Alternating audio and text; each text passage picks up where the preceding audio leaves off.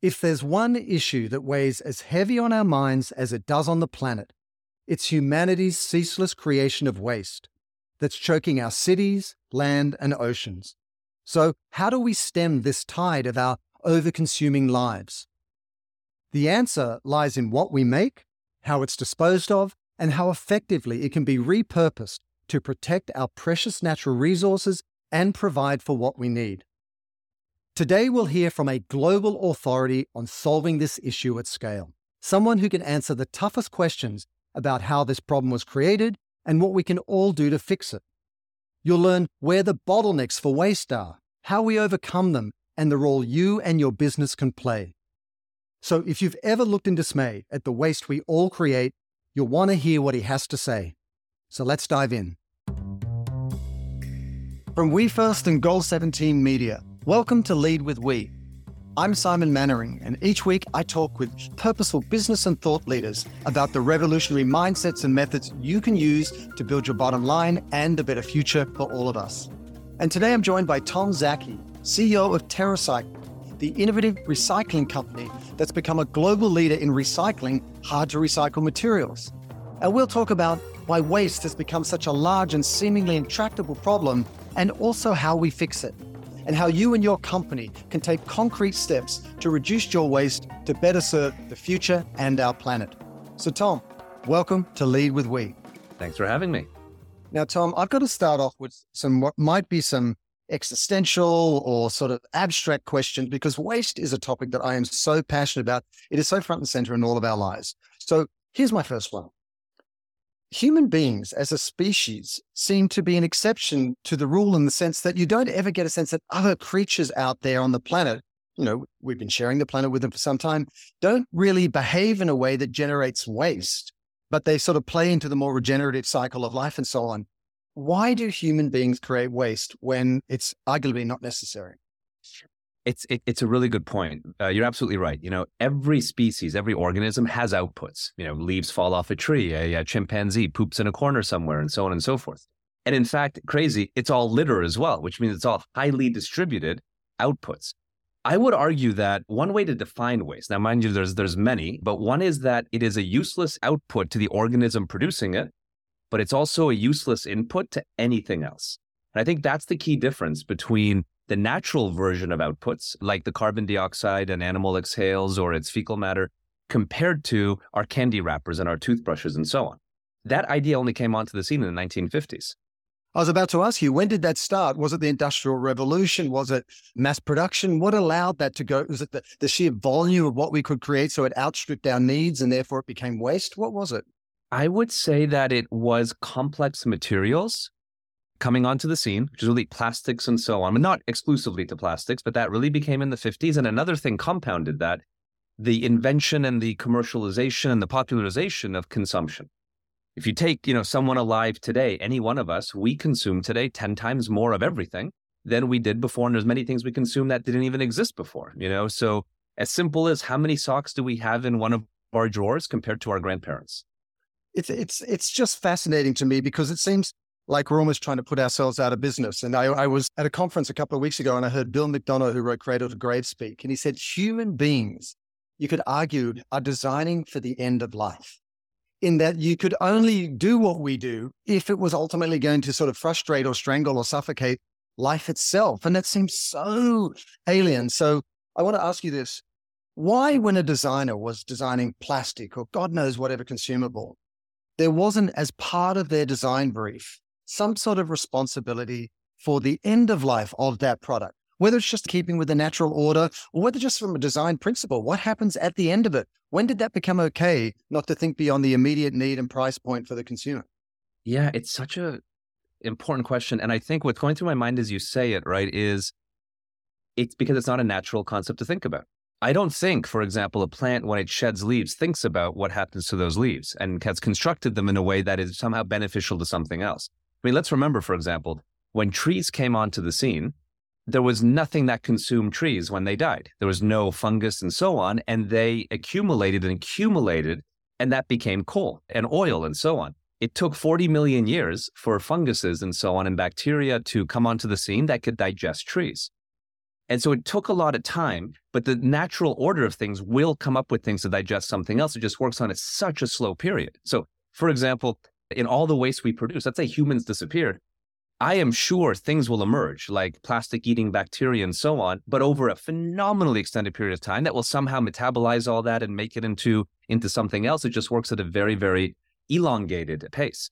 And, you know, we never ever had the need, if you think about all production since the dawn of time, to ever think about what is the end of life because we made things from natural materials.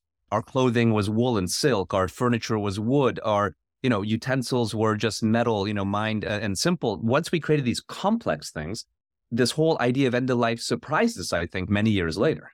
So there's our, our innate and unique consciousness, and therefore our ingenuity is kind of being our undoing. We got too clever for our own good in a way. Well, and I think this is going to be the test of humanity. You know, I think it's it's always surprising to me when I read articles that suddenly proclaim, "Guess what? Octopus have feelings or sharks uh, have emotion." It's crazy to me. I think they all do.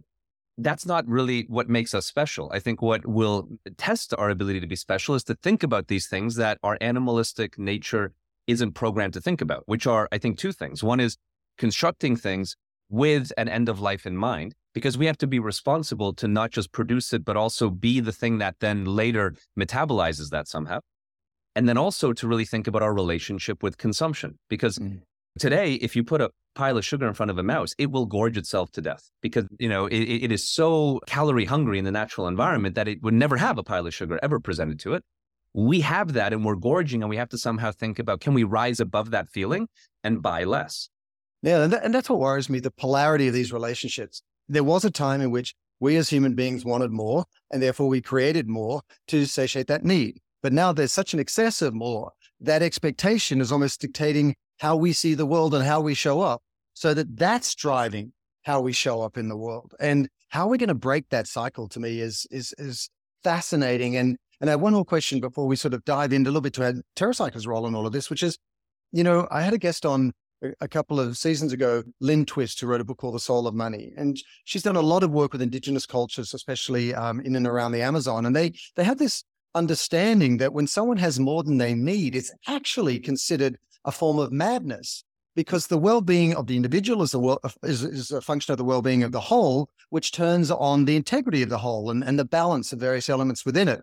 Where did we lose sight as human beings of the fact that if I individually or us collectively take too much from each other or the natural world, it's going to be our undoing.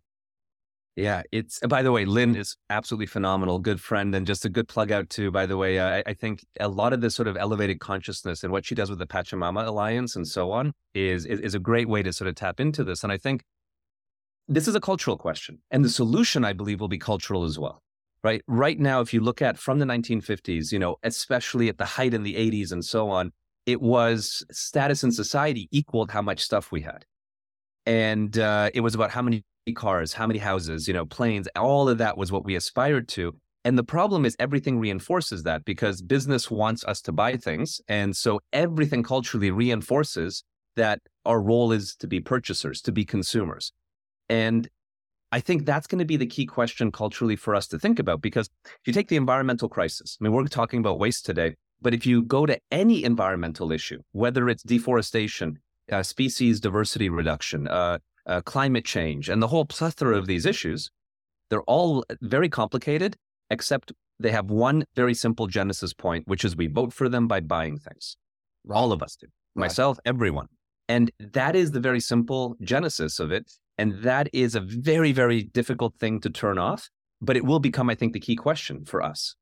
And you know, I, I completely agree. I think we're going to have to reframe the the relative tension between what we need and what we want individually and collectively if we're going to have some sort of future that we can all look forward to. And so let's push in on waste here for a second. I mean, I think the dialogue around waste, it used to be this great unseen thing. You didn't even want to acknowledge a waste, let alone deal with it in a sort of intentional way, let alone take responsibility for its role in our lives and future. But now this dialogue is everywhere. Like how much we're creating, how much is getting recycled? Is it really getting recycled? Can it ever be recycled? And so on and so on. So, in the arc of the evolution of the dialogue around waste, because these conversations mature and get more sophisticated as more stakeholders get involved, How would you characterize where we are? And it's hard to speak on behalf of consumers and suppliers and everyone all at once, but where are we? Yeah, absolutely. So if, if we start with the starting point of the 50s, right, that was, we were leaving very much this idea of reusable, durable consumption. We were leaving the idea of cobbling our shoes and buying milk from the milkman. And why we fell in love with disposability, which is the genesis of waste, is because of convenience, uh, reduction. These are the things that really seduced us to it and frankly still do to this day. So it's really important to know what are those drivers that drive us to it. And back then, because there wasn't this idea of waste, it was very much the convenience of throw it away. There's old advertising in the 50s that say, why bother reusing that glass bottle when you can chuck the aluminum one away? And it was blind to the issue, but it was very clear on the benefit of convenience. Now, in the 1970s, recycling came onto the scene because we started seeing that there's more and more issues. And I think that was sort of a hopeful solution. It was near the first Earth Day and so on. And recycling became the first foray into this. Now, there's been a lot of different stakeholders who've tried to use recycling for different things, you know, try to make it more of a solution than it is, or, you know, there's been different tensions on it. But I think the most important thing to take away on recycling is what really makes something recyclable is not what people think. I think people, citizens will think that it's about can that thing be recycled? Is there the technology, the capability, you know, for that thing to be somehow processed into some raw material? In the end, it's all about whether a garbage company can make money. Garbage right. companies nowhere in the world are legally obliged to recycle what you put in their recycling bin. They could throw it out in front of you and you'd have no legal recourse. They will simply recycle what they can make money at. And that's so important uh, because it'll then drive into what happened from there. But it's all about profitability of a waste stream. I mean, isn't it shocking? It's all about the money at the end of the day. And it's that same instinct and driver. And that's not wrong, but to, done to excess or to the exclusion of other considerations, it comes at the cost of things that are far more valuable than money. And so let me ask you about this. You know, as I understand it, whether it's Australia, where I grew up or now live in the States, or whether it's in the US, different markets around the world, and I know you're in the UK and Europe as well, the regulatory aspect. I mean, there is a national level or federal level, there's state level, there's local councils and communities. And there seems to be all of these breakpoints or gates that you've got to go through, which become sort of the eliminators of what can be recycled or not based on cost considerations and what they have permission to recycle and so on. But so where is the breakdown? Because not enough gets recycled and clearly there's not enough money in recycling at all. So give us a sense of the shape yeah, of that landscape yeah. that we don't see. In the end, the actual only actor that really matters is going to be the recycling company that is either hired by your municipality or council or hired by you directly. Like here where I live in New Jersey, I'm allowed to pick my garbage company, but if I moved over to postal codes, it would be in my property taxes. Doesn't really matter, but nevertheless, that garbage company actually makes all the decisions. And that company is going to tell you, here's the things we think you should put in the bin. But then when they take that recycling bin, they're going to put it in uh, what's called a MRF, a municipal recovery facility, which is basically a sorting center. And I'm going to put on a conveyor belt and either through machines or human beings sort out what they can make money on. Right. That's it. And there you get things like aluminum cans have a lot of value, PET bottles like uh, uh, number one plastic, HDPE sometimes, and so on and so forth. And about 40% of what we are asked to put in the bin likely goes out uh, the other end because it simply doesn't have that economic value. Now, in some countries like uh, uh, Western Europe is a good example. There is legislative appetite to pass what's called extended product responsibility taxes, that basically tax the production of packaging, not goods, strangely, but just packaging. And that is then used to benefit that economic equation. So what was modestly profitable to process may becomes a little more profitable to process. The problem for recyclers, right, is that they have no ability to influence what goes in the waste stream. You and I today could invent a uh, toothpaste right away and we could launch it in any crazy package we invent and the waste management company who is, you know, will then deal with that in the waste stream years from now has no right of review. They simply, it'll just show up one day. And the big issue in all of this is what's the biggest megatrend in packaging is reducing cost. To a recycler, that's equal to reducing value, right? So as we make our packaging lighter, thinner, flexible, so on and so forth, it intrinsically makes it less recyclable because there's just less value in there. There's just no purpose to even bother sorting it. You'll lose money on it. So what, so what is the answer then? Because I mean, when you think about carbon taxes and other sort of penalty mindsets that are going to kind of force new behaviors in terms of the way companies create products and packaging, how are we going to course correct this? Is it that people are going to be penalized for the amount of plastic they use in any given product or packaging? I think that we have to look at this as what can all stakeholders do? Oh, and I, I would hate to say that here's one answer, right? Because it depends. All of us are, are, are involved in the world in different ways. We're all citizens, uh, but then we may be involved in it in different ways in what we do in our in our work. And I think it's about what can each stakeholder do. So, con- uh, citizens, consumers can put a lot of pressure on companies to make sure that they are providing products that are recyclable, reusable, don't have packaging, and to keep voicing that so that companies are like, wait, if I don't do this, I'm going to lose my market share. I'm going to lose my consumers. So we, the consistent consumer pressure is really important. And that is benefited by NGOs, you know, putting pressure on uh, journalists writing articles about that. But that's one sort of area of a pressure that make sure companies know that they'll be rewarded if they go in one direction and penalized in another by who they care about the most, which is the consumer. Then what can companies do? Companies can shift their packaging to be more locally recyclable. That simply means limiting what materials they use and adding value back into the pack. Now, that's going to be a cost for every package produced. Right. Another option is they can create their own recycling programs. It's what TerraCycle does with many companies. That is an investment in every package that is collected and recycled. They could also shift to away from disposable consumption to reusable, like what we do in our Loop platform. And that allows the package to be something that is more cleaned and refilled, uh, like the proverbial milkman, versus uh, disposed and somehow the material may be, uh, may be recovered. And these are some of the sort of the stimuli that the, that the brands can do. Retailers, for example, can edit and choose to to only sell things that are better and to eliminate things that are worse. And some retailers have put some aggressive editing in, and some don't edit at all. You know, lawmakers can make disposable consumption more expensive, uh, ban certain things like banning straws, banning bags, you know, taxing, so on, and can also create incentives. And I think this is the important point: is that we all these actors need to try to take all these steps versus all of us pointing the finger in one direction and hoping some change will occur. Yeah, it is. It's like a circular firing squad right now. Everyone's like yeah. pointing at each other and so on. And I, I, we you need know, to point inward, right? We need yeah, to we need to point inward. Yeah, absolutely. And and you know, it's this part of the thesis of the whole podcast. Lead with we is that this is multi-stakeholder participation, just like democracy in a way, and that we all need to show up. And the work we do at We First is always about working with companies to engage all stakeholders to build these brand movements. And let me ask you, I always come back to the human psychology here, and I want to drill into what TerraCycle does now. You mentioned earlier on that people want the cheapest, fastest, most convenient latte insert product here. How do we, whether it's through journalists and NGOs and others, that tension between these different psychological drivers and so on, how do we resolve that fast enough and at great uh, sufficient scale to really address, address the amount of waste we have? I think in that spirit of we and pointing inward, because that, that, that's the most effective way to do it, I think, is to also understand and accept and empathize, not just understand how each actor moves and what are their motivations. And, and then not to, and just accept it as this is how the chess piece moves. So, for example, consumers tend to want convenience above all else. Then they care about features and benefits. And for some, more women than men, sustainability is a feature and a benefit. And then they care about the price. Now, I am disappointed by that I don't think that's awesome. I wish sustainability was first and convenience was last. But nevertheless, that's how that chess piece moves. Corporations, they're there to serve profit to shareholders. That is their fiduciary responsibility. That sucks. I wish it was serving planet, people, and profit was just an indicator of health, but that's not how they're they're set up today. And so on and so forth. And we need to go through and first understand how the chess pieces move, because if we're just going to criticize their nature, it's not going to move anything forward.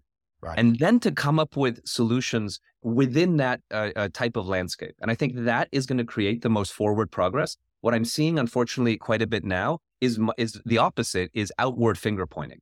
Just for example, today, the Ellen MacArthur Foundation released a report saying that most major brands are going to fail on their commitments around recyclability, compostability, or reusability by 2025.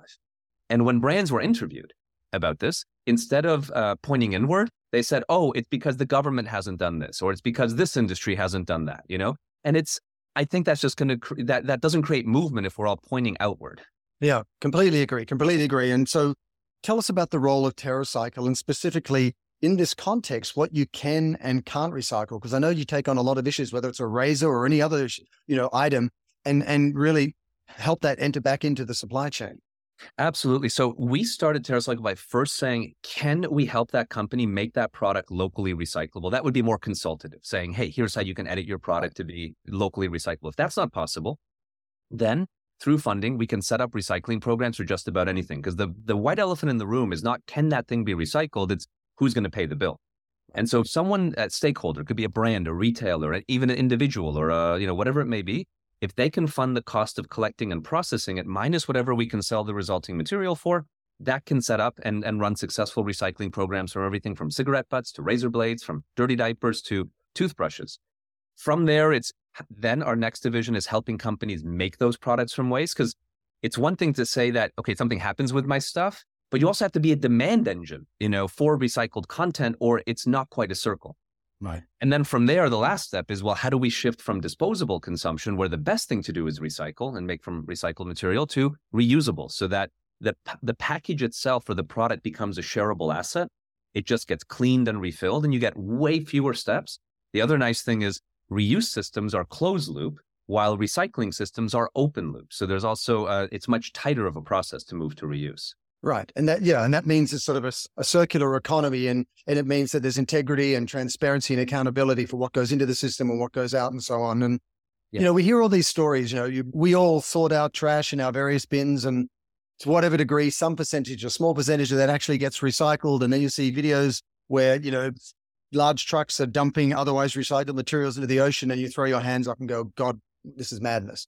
What percentage actually does get recycled and how do you sort of level up that in terms of what you do at TerraCycle? Yeah, very good question. It, it's very hard to tell what the real percentage is because there is not good global accountability around the numerics of this. Um, no matter what, it's low. Let's be, you know, very fair to the issue.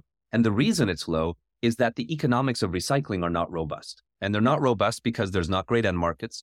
Outside all the fluctuations of oil prices and energy prices now, oil has been historically cheap, and so it's not an easy business traditionally uh, to be in. Now, how can we boost this? I think the first thing beyond what TerraCycle does is feed the garbage system what it wants. The diet recycle like, like the garbage system wants, you're feeding it, right? It's not responsible to do anything with your waste. So you have to feed it for it to do the right thing. And you need to feed it things that are profitable to recycle aluminum cans, PET bottles, glass, you know, those things, and less small, complex, flexible things. So that's the first on the TerraCycle side, um, we set up what we call effectively like voluntary product responsibility programs where brands fund or retailers or these things fund these programs. And then people can go to our website, join a program, start collecting. Everything is free in, in the brand funded programs. And if there isn't a sponsored program, there's always a paid version available. And that is effectively saying, well, if the object can't be designed in the way I described, then at least let's fund the actual cost of collecting and recycling it. Right. No, that's great. That's a great workaround on this necessity. And so I know that there's various ways that companies can collaborate with you. Can you give us a couple of examples that show the sort of flexibility of options? Because there's no one size fits all, depending on no. large, small, B2B, B2C, who knows, you know? Yeah, absolutely. And it can be anything from, you know, uh, tiny startups to the biggest multinationals, you know, so many different ways. So we do everything from you know, uh, about half a million retailers around the world in store have in store collection bins where you can drop off waste there all the way to mail in programs that may be good for smaller companies or very distributed brands, all the way to curbside pickup. And that's just on the recycling side. Then from there, it's about how do we help you make your products from waste, whether it's rock and roll festival waste, all the way to the waste on top of Mount Everest to in the ocean. And then we have to really rethink the supply chain. And this is where I think the we're very excited about what we're doing in reuse, which is to say, what if that package? Because this is this is a, this is like a step back. This is the strangest thing. We buy products, and when we buy that coffee, we also mm-hmm. buy the coffee cup. Right. But we don't want it the moment there's no coffee inside. Right. We buy the bag of chips or crisps, but who wants the crisp package, even though it's our property? So why should we own something we don't want to own? And this is, I think, where reuse comes in. But reuse is an entire new infrastructure that has to be created. It's almost equivalent to move from like petrol cars to electric cars. Yeah, yeah. It is a whole big leapfrog because we're moving from one way packaging and everything just sort of, you know, the brand has to just make it and get it out the door and then they're then they're done to designing things that they know will come back and have to be reintegrated into their supply chain. Yeah, I mean the you know nature, the utility of every element in nature and the integrity of the system as a whole of the function of that is something that we are so far away from mimicking, but we need to get there if we're going to leverage the inherent regenerative capacity of nature to actually course correct our future. So we're either going to learn one way, you know, the easy way or the hard way. And I think the important part is, you know, as we said at the very beginning, nature will develop systems to eat up all our waste, but it's going to take 50 to 100 million years to do that.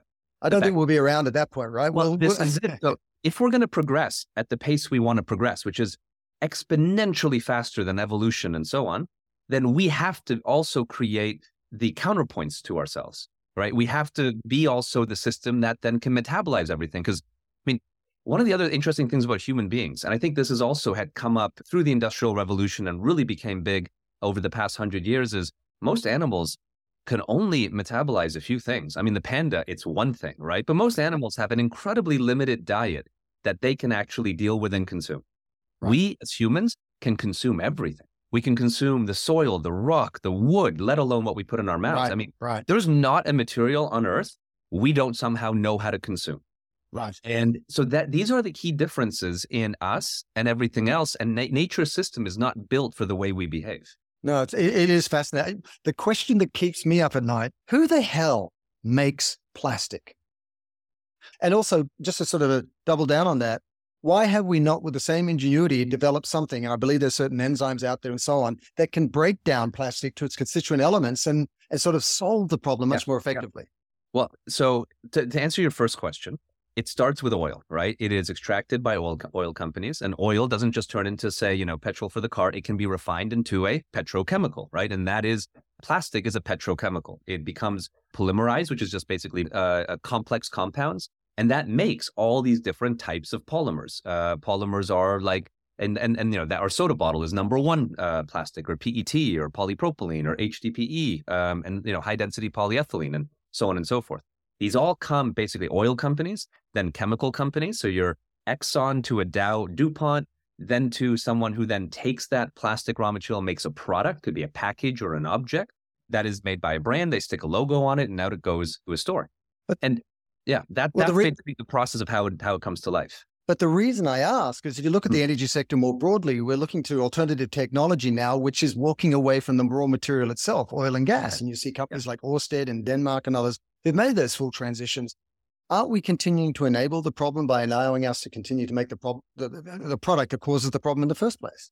Yes, we are. But there's like, I think there's a couple of pieces, right? If we're going to move away from fossil fuels, then we go to bio-based plastics. That's just growing, you know, plastic out of the ground today versus having it been grown 100 million years ago. It's still generally the same sort of thing. And if we converted all of our plastic to bio-based, you'd need like multiple planets of agriculture to produce enough input to, to fuel our need. We are taking way more, we're using way, way more plastics today than the earth could grow if it had to grow it uh, naturally through bio-based right. plastic again, this all comes down to you have to we have to buy less because plastic in, in, in itself is not evil. It has made incredible advances in not just food and packaging, but healthcare and all these sure. different areas. Everything around us has been enabled uh, in some beneficial way by plastic.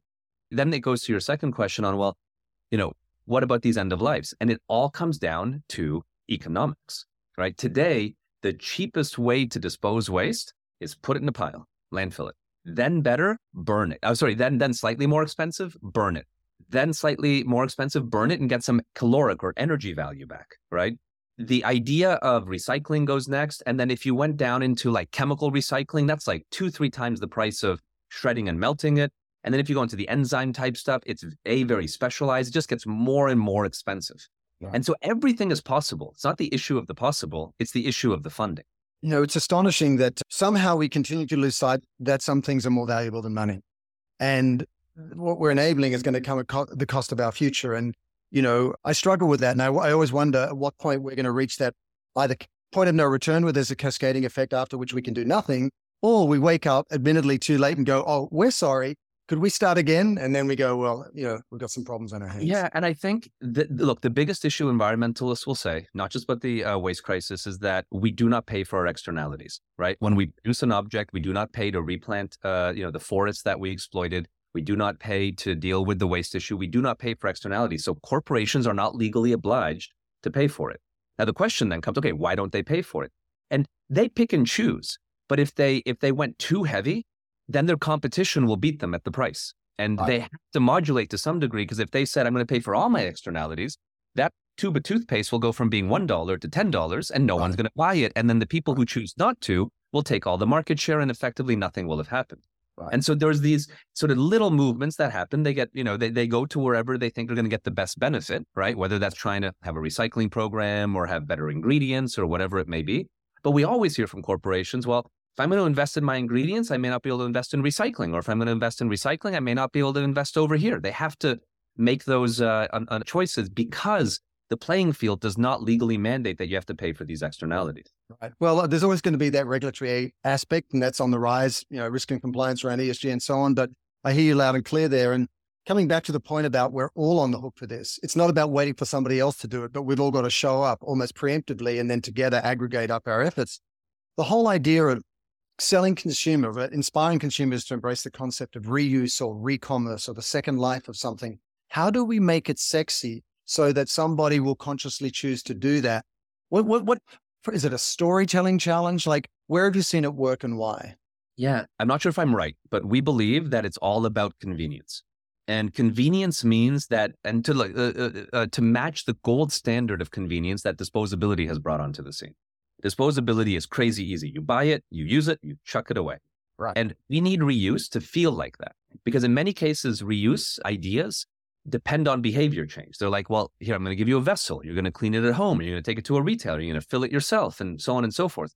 And behavior change is sometimes synonymous with inconvenience, like new things one must do. So I think we have to, again, honor disposability for what it's really good at, which is convenience, uh, product range, like all the products I want at a good price. And that's what we need to enable in reuse. Now, in, for example, our loop division, what we've tried to do is say, okay, there's no refill stations, nothing it's all your favorite products. So all these big brands from Coca-Cola to, you know, Nestle, P&G, you name it, your favorite products just in more durable packages. And the only new thing is a concept of a deposit that you pay. And then you chuck away your packaging like garbage when you're done. You get your deposit back, but instead of it going to be shredded and melted as recycling, it goes to clean. Now, those are a couple of incremental steps, but the more you can reduce those and the more you can make it feel like the behavior we already want to do, I believe it gives the highest chance of success.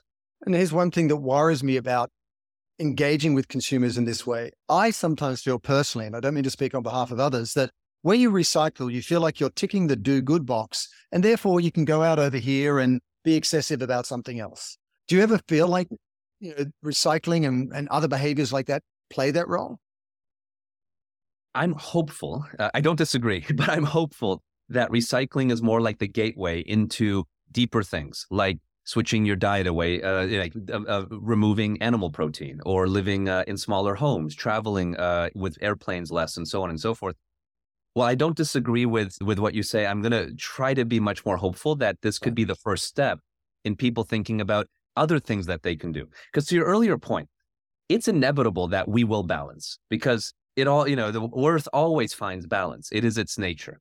The question, I think, is not will it one day balance and everything have a system? These bacteria will emerge 100 million years from now, and the planet will be spinning and it will be fine. I think the question is is it going to be in the short term a very painful experience? Not just for us, but for all the other birds and animals and plants that are on this planet that do not have a voice in this? Or can we somehow be conscious about this and make it a less painful experience? Right now, unfortunately, we're on the very painful experience path more mm-hmm. environmental trauma, more disaster, more this and that. And inevitably, what that's what's that going to do? It's going to make production much more costly. Prices will rise, and as prices rise, consumption will decrease. It will happen. Yeah. But it'd be nice if it didn't happen in that you know painful, you know, sort of apocalyptic way, and much more that we were able to rise above sort of our animalistic desires and uh, and and really be on the pedestal because we can somehow rise above that. And, and I, I agree. And I, not to pile on with the sort of apocalyptic vision, but I kind of want to also be realistic about all these issues. One issue is how we better manage what we buy today and create the circular economy and reuse and recycle and so on. But like carbon, there's a repository of plastic out there and other waste materials that need to be addressed. And like, you know, the Guardian said that by 2050, there'll be more plastic by weight than fish in the ocean, which just does my head in. So what do we do about the waste materials that are already out there, whether anything from forever chemicals all the way through to the waste materials? Yeah, it's it, it's a very big question, and I think uh, so. You're absolutely right. We have to do both things. We have to turn off the tap, which is you know shift our consumption to things that are reusable, package free, you know all those things we talked about, and modulate downward. In, and we have to clean up the mess. Now, there are different versions of mess, right? The, the, the easiest stuff to clean up first is going to be landfill mining. Once we can make that more, today it's not economic because oil is so cheap, right? Ex- new extraction is still so cheap. If we could make new extraction more expensive, landfill mining will be the first place to look at because it's everything's at least in one spot. Then as it's more distributed, you know, in, in the fancy word for this would be like uh, informally disposed or littered or something like right, that. Right. These are all sort of fancy words for just throwing it in the environment. That gets more costly. And the most costly version of that is all the stuff that ends up in our oceans. And I know we project everything to be now in like, you know, uh, Southeast Asia where it all comes from, but New York City used to dump 100% of its waste into the ocean until the uh, early 80s. Wow. I mean, 100% it's astonishing. It's in barges, out it goes. And so that is incredibly expensive because now it's not just distributed in a horizontal plane, it's distributed also over depth because some plastic floats, some, uh, sorry, some goes to the top, some is in the middle, and some sinks to the bottom. And all the projects around ocean cleanups that we've done and other great organizations have done are only really addressing the things that are at the very top and still at microscopic percentages relative to what is there and what gets put in every day. And it comes down to what we've been saying this whole time. There needs to be then the wherewithal to put the money against it. It's right. to clean up the mess is crazy expensive. And we have to be aware that we're going to have to invest in this at some point. And, and to motivate that, coming back to your point, it seems like one of the key drivers is consumer pressure. So, you know, we talked about companies and consumers, but what about at a community level, this larger we mindset? I mean, I know you do things like zero waste boxes, you do school programs, you do um, shopping programs. How do you sort of instill this on a broader scale? This is why I said I think recycling is a good starting point. I mean, we're, uh, for example, in the United States, and 75% of schools run our programs, uh, these free recycling programs through TerraCycle. And what we have found is the first sustainability lesson children learn is reduce, reuse, recycle. That's what we learn in grade one or five years old. And that is not a climate change lesson. It's not a palm oil lesson. It is a recycling waste lesson because it's so easy. It's physical. You can touch the garbage and you pick a bin, and it's it's really easy for uh, for folks to uh, comprehend. And we think that's a really great starting point. And the more we can push that early on in young people, then it becomes something that can then move to the next step and the next step and the next step and build into a completely, because again, this is going to be a cultural shift. So a different type of culture around how we consume and what we consume. Right. Right. Well, so let me ask you this then. It's very easy for any individual like myself to go, you know what, what can one person do? And yet by allowing people to reuse, recycle and so on, suddenly you feel like it's manageable because you're playing a tangible role. You feel it physically in your hand, as you say. At the same time, you know, you hear a lot of stories that it's not being effective or it's not enough, not fast enough.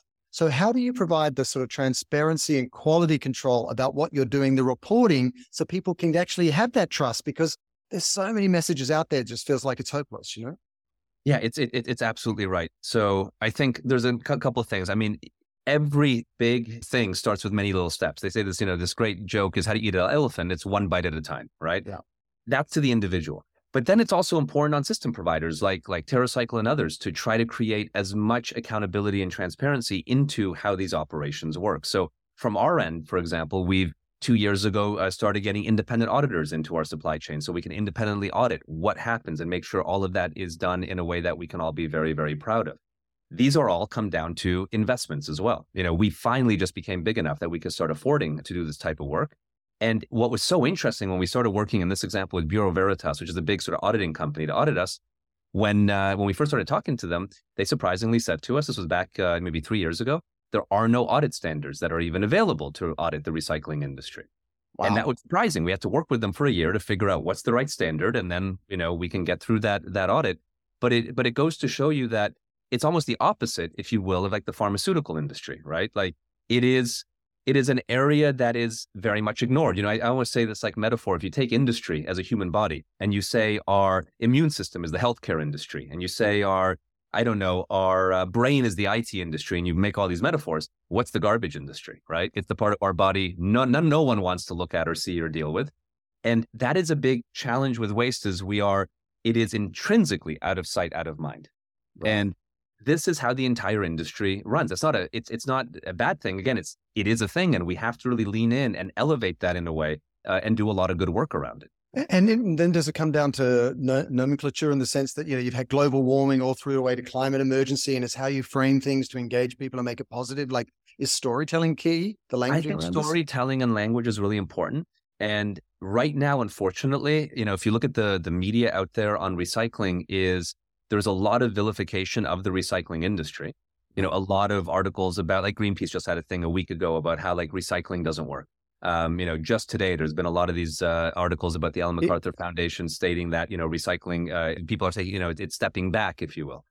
And I think what's critically important is to understand what really allows a recycler to process material. It's the economics, as we were saying. And if we're eyes wide open on that, then suddenly things start making so much more sense. Right. And and you know, to move away from sort of the challenges to really kind of lean into what we can achieve when we do it together. Give us a sense. Is a zero waste lifestyle possible?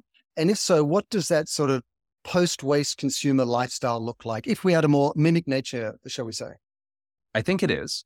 Um, it first requires us to buy way less because that's the first, the easiest thing to do is limit down what we buy because that will never become waste then. So that's the very first thing. Then I think it's a blend of making sure things are recyclable, reusable, without packaging. These are, I think, the three key vectors to look at. And if we limit, then we have less choices to worry about. And within those choices, we can be more conscious around the choices that we make. Now, there's a big white elephant in the room on that. Limiting is, of course, saves money because you're spending less, but being more conscious is a privilege. It is typically cost more and so on. And we have to be eyes wide open on that because if sustainability is only a luxury of the wealthy, which it is today, loud and clear, then we are not going to be able to get there because the vast majority of this planet is not wealthy. You know, the vast majority of uh, human beings live at the bottom of the pyramid. Right. And this is why it's important to put these out there so that as we think about, you know, what are the answers, these stimuli have to be there so that we can really formulate the right, you know, the right solution. Because today, if you enjoy a robust recycling system, you are rich or live in a rich country. Yeah, you know, and that's a good point. I want to sort of telescope out for a second, look at this from a global perspective, because if you look at carbon and the climate emergency, you know, there's been a lot of noise around the fact that, for example, certain markets like Brazil and others have said, hey, we want our day in the sun. We've been the lungs of the planet for so long. And, you know, the global north has enjoyed all these benefits. And now we've got to make up for what they did. In similar ways, people in uh, the global north might say, oh, there are other markets around the world that are creating disproportionate waste because they don't have the resources infrastructure, even less so than we do, to make a difference. So I know that, you know, TerraCycle is in North America, it's in some countries in Europe, it's in Australia and so on. Like, what are the global ambitions and how do you solve for the complexity in all the different markets? Yeah and, and our markets, you know, ma- match this reality. Uh, in the world of waste, there's really two planets. There's the emerging or poor countries, and there's the developed or the rich countries. And if you look at the countries we're in, you know, Canada, U.S., Brazil, Western Europe, uh, Oceania, New Zealand, Australia, you know, Japan, Korea, China, these countries, they're all wealthy. That's where these models work very well. And we struggled very deeply with this. We've been able to open in one what you would call emerging market, Thailand, but we had to do it as a nonprofit organization, the TerraCycle Foundation and it's very difficult to scale foundations. They, they, it's harder to attract capital and grow them and so on. And it's it's been a big realization is that there is these two worlds out there, and this will create. It's sort of similar to the concept of how do we clean up our oceans. The, pr- the reason there's no funding to clean up the oceans is no one owns the oceans, mm-hmm, mm-hmm. and we are very nationalistic. We're very in our little camp. As we look at you know the true this true issue, we will have to zoom out globally, and we're going to have to think about how do we release resources to clean up things that we don't view are on our side of the fence. And so when you think of this sort of macro perspective and so on in the waste management mm-hmm. industry, what's the biggest obstacle? If you could wave a wand and say, if I could solve this one thing, we could lurch forward, what would that be? If I could have a magic wand, I would make it that before an object can come onto the scene, before you and I start our toothpaste brand, we would have to get approval that the waste management system in that country where we want to sell it wants it in their system. And, and in exchange for that, the waste management system in that country would be legally responsible that they must then deal with it since they had the right to approve it. Today, neither of those things are true. Right. And uh, uh, it's, but isn't that how pharmaceuticals come onto the scene? Exactly. Exactly. And, and flipping it, what is the sort of thing that gives you the greatest hope in terms of the future of the waste management industry? What do you, what do you see in, in positive terms in 5, 10, 20 years out? Yeah. I, there's a number of things. One is that there is a lot of, I've been doing this for 20 years and for the uh, uh, for 17 years of that 20 years uh, no one you know thought it, waste was more than just a problem i mean no one had thought it was good but no one ever made a big deal out of it starting actually it's now maybe four or five years ago around 2018 the world woke up and got very angry and it's getting angrier and more passionate. And that's really, really important. It's creating a lot of turbulence, mind you, but it is very, very important because it's become top of mind. That is actually quite hopeful, even though it creates short term turbulence. What also makes me hopeful is the answers are there. There's a lot of innovation, there's a lot of answers, and it just requires the desire to fund. Now, we're going uphill on that right now because with the global recession, it's going to make it harder in the short term because, again, waste is not the highest of priorities. It usually is the lowest of priorities after everything else has been uh, addressed. Tom, you know, I want to say thank you for the insights today, but thank you for the last 20 years of commitment to this space so that now that we're at this point where we are angry, you've taken it to scale and you can help us kind of take that anger and funnel it in a positive way. And please, everyone listening, take it to heart. You know, see your role in this larger movement as very, very meaningful in terms of how you show up, how you live your life, because there's nothing we can't achieve if we do it together. So thank you so much, Tom. Well, thanks for having me. It's been a really wonderful conversation. And thank you, everyone who's listening. Thanks for joining us for another episode of Lead with We. Our show is produced by Goal 17 Media, and you can always find more information about our guests in the show notes of each episode. Make sure you follow Lead with We on Apple Podcasts, Spotify, or Google Podcasts. If you really love the show, share it with your friends and colleagues. And if you're looking to go even deeper into the world of purposeful business, check out my new book and Wall Street Journal bestseller, Lead with We, which is available at Amazon, Barnes & Noble, and Google Books. See you again soon, and until then, let's all lead with we.